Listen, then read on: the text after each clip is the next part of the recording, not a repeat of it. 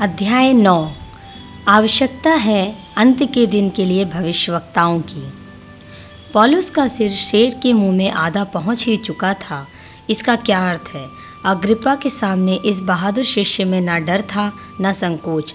वह अपना मुँह बंद करके नहीं रह सकता था, क्योंकि वह कायर प्रचारक नहीं था।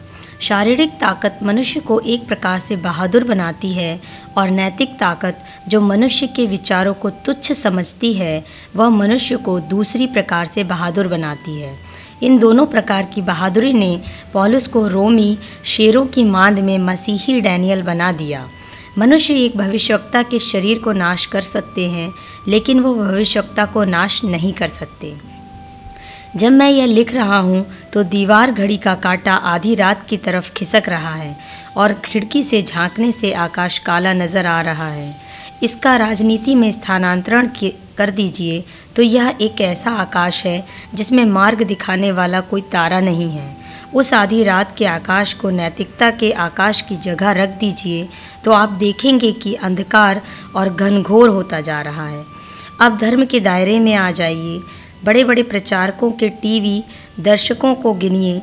मुझे बताइए इन बड़े बड़े प्रचारकों में से कितने आज सुसमाचार का प्रचार कर रहे हैं? मुझे बताइए कि पिछले वर्ष के समस्त सुसमाचार प्रयत्नों से इन सब सुसमाचार प्रचारकों के द्वारा कितनी आत्माएँ बची।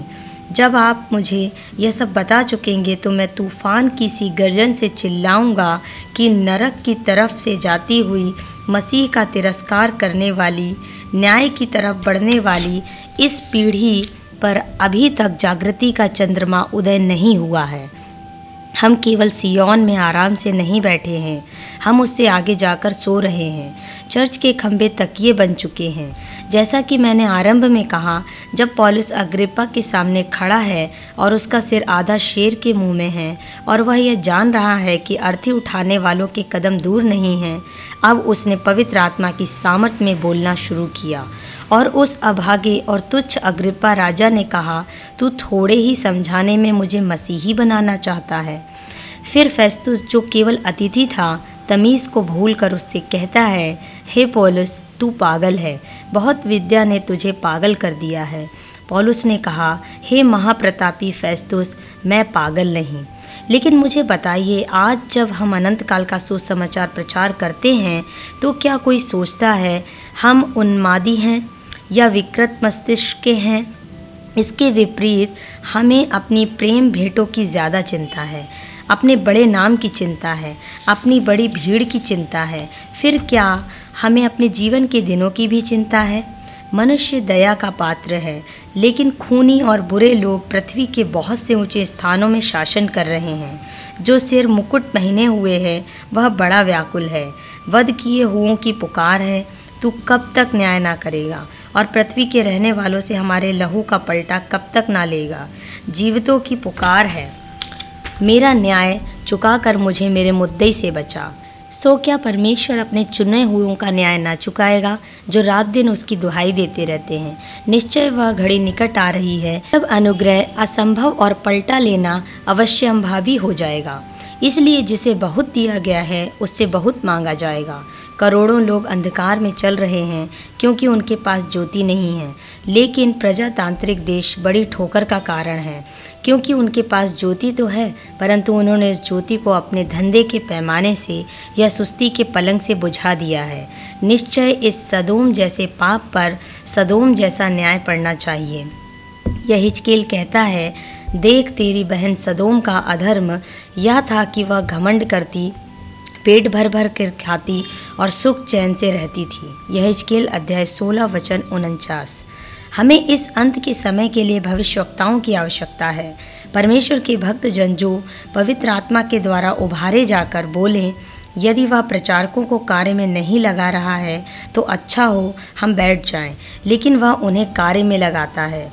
न गिदौन ना ही कोई और अपने दर्शनों के कारण परेशानी में पड़ सकता है, परंतु जब उन दर्शनों को वह कार्य रूप में परिणित करता है, तब उसे विरोधी शक्तियों के क्रोध का सामना करना पड़ता है। गिदौन को आधी रात में बाल की वेदी गिराने दीजिए, तब आप देखेंगे कि नर्क अपने क्रोध को खोल देता है। योहन्ना बपतिस्मा देने वाले को फरीशियों को सांप के बच्चे कहने दीजिए। और हेरोदेश के व्यविचार पर उल्हाना देने दीजिए, और आप देखेंगे कि उसने अपनी मृत्यु के अधिकार पत्र पर स्वयं हस्ताक्षर कर लिए। निश्चय ही हमें अंत के समय के लिए भविष्यवक्ताओं की आवश्यकता है। आप देखिए कि झूठे धार्मिक संप्रदायों में लोगों की रुचि कितनी बढ़ती जा रही है। हर अगस्त 1985 के न्यूज़ वीक का समाचार है कि होमर नॉर जो कि Watch Tower Bible and Tract Society के अध्यक्ष हैं, वह इस सप्ताह येकी पेसवाल स्टेडियम ले रहे हैं ताकि एक लाख पचास हज़ार यहोवा विटनेस यहाँ अपने अधिवेशन के लिए जमा हो सकें। इस आठ दिन के अधिवेशन का अंत चार हज़ार छः सौ कट्टर या अत्यंत आवेगी सेवकों के बपतिस्मों से होगा, जिन्हें कोई वेतन नहीं दिया जाता है, और वह जल, थल को मसीह को अस्वीकार करने वाले मनुष्य द्वारा बनावटी बाइबल के वचनों को बदलने वाले धर्म से भर देंगे, और दूसरे मनुष्य को अपने मत में लाने के बाद उसे सात गुना अधिक नर्क की संतान बना देंगे।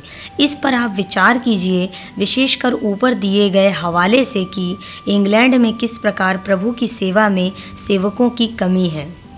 क्या यह संगठित, परंतु पक्षाघाती व्यवस्था, जिसे मसीहत कहते हैं, पृथ्वी को ज़्यादा समय तक अवरुद्ध किए रहेगी?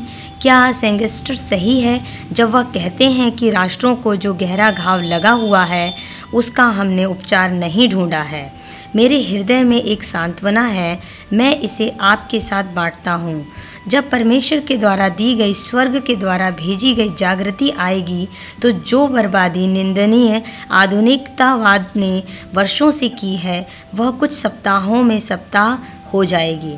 आत्मा की प्रचंड वायु से धोखेबाज धर्मशास्त्र के डॉक्टरों ने मनुष्य की बुद्धि द्वारा धर्मशास्त्र की व्याख्या पर जो घर बालू पर बनाया है, उसे उड़ता हुआ देखेंगे।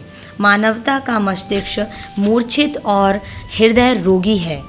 मनुष्यों की योजना से हम मार्ग के अंतिम छोर पर खड़े हैं। सब कुछ सारे युगों के सबसे भयानक विस्फोट के लिए किया जा रहा है, जिसमें परमाणु विस्फोट के द्वारा पृथ्वी के टुकड़े हो जाएँगे। मलिनतापूर्ण आधुनिकतावादियों ने जो लूट का ढेर लगा रखा है, उसे निगल जाने के लिए नर्क ने अपना मुँह पसार लिया है। उन्होंने मसीह के लहू को भोजन के शोरबा से अदला बदली कर लिया है। बड़ी चिंता और दुख से वह अपनी गलती का एहसास करेंगे। हे यहोवा की भुजा, जाग। जाग और बल धारण कर। यह जागृति की घड़ी है, यह अंतिम घड़ी है। कहाँ हैं परमेश्वर के लोग?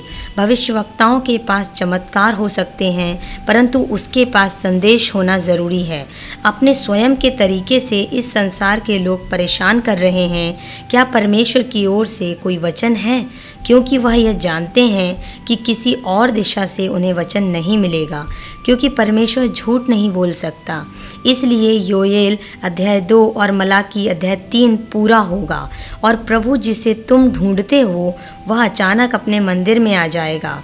कैसी शांति। इस पल अकाल अगले पल छुटकारा। योहन्ना बपतिस्मा देने वाले के प्रकट होने के दस मिनट पहले भी कोई नहीं जानता था कि वह वहाँ है। जैसा उस समय था। मुझे यकीन है वैसा फिर होगा। परमेश्वर किसी मनुष्य के कान, हृदय और इच्छा शक्ति को छुएगा। मनुष्य जो इस समय गुप्त में हैं, वे जल्दी ही आत्मा की सामर्थ्य में महान सच्चाइयों को बोलेंगे, ताकि यह लोग सुने। उनके शब्द पिघले हुए लोहे की तरह ज्वलनशील होंगे। बड़े धीरज से परमेश्वर ठहरा हुआ है। परंतु जब वह उठेगा तो कौन उसके दिन में ठहर पाएगा? मनुष्य जो इस समय अपराधों को गाड़ी की रस्सी से बांधकर खींच रहा है, पवित्र आत्मा की आंधी के सामने गेहूँ की बाली की तरह झुक जाएगा। चीन के अलौकिक कार्यों के समाचार को सुनकर क्रेमलिन कांपेगा। काश परमेश्वर चीन, रूस पूर्वी जर्मनी इत्यादि देशों में जागृति भेजे। पहला कारण यह है कि उन देशों को जागृति की बहुत आवश्यकता है, क्योंकि साम्यवाद की आग से वह झुलस गए हैं। दूसरा कारण यह है कि मुक्त राष्ट्रों को जलन होना चाहिए, जैसे योना को नीनवे के लिए जलन हुई थी। दस विपत्तियों की मार से फिरौन आखिर झुक गया, और मूसा भविष्यवक्ता की अधीनता में इसराइलियों की विजय हुई। आज हमारे पास दस दूसरी विपत्तियाँ हैं हैं, जो ज़्यादा बुरी, असरदार और सामर्थी हैं। क्योंकि फिर भी इन नई विपत्तियों ने आधुनिक मनुष्य के हृदय को नहीं पिघलाया, परंतु वह और भी दुष्टता करने लगा है। क्या हमारे पास आधुनिक मूसा नहीं है? क्या हम इस पीढ़ी को अनैतिकता के गुलामों की छावनी में बर्बाद होने दें और चुपचाप बैठे, तमाशा देखें और उसके लिए कुछ ना करें? क्या हम वशीभूत दर्शक बने रहें? जबकि लूसीफर लाखों लोगों को अपने अग्निमय रथ में बांधकर उनकी आत्माओं को चौड़े मार्ग से अंधकार में ले जा रहा है। हमें उन धन्य व्यक्तियों के रहस्य का पता लगाना है, जिनके लिए वचन कहता है, उन्होंने राज्य जीते और सिंहों के मुँह बंद किए।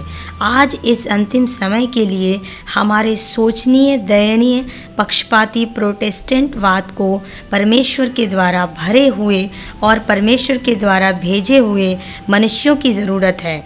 आवश्यकता है परमेश्वर के भविष्यवक्ताओं की।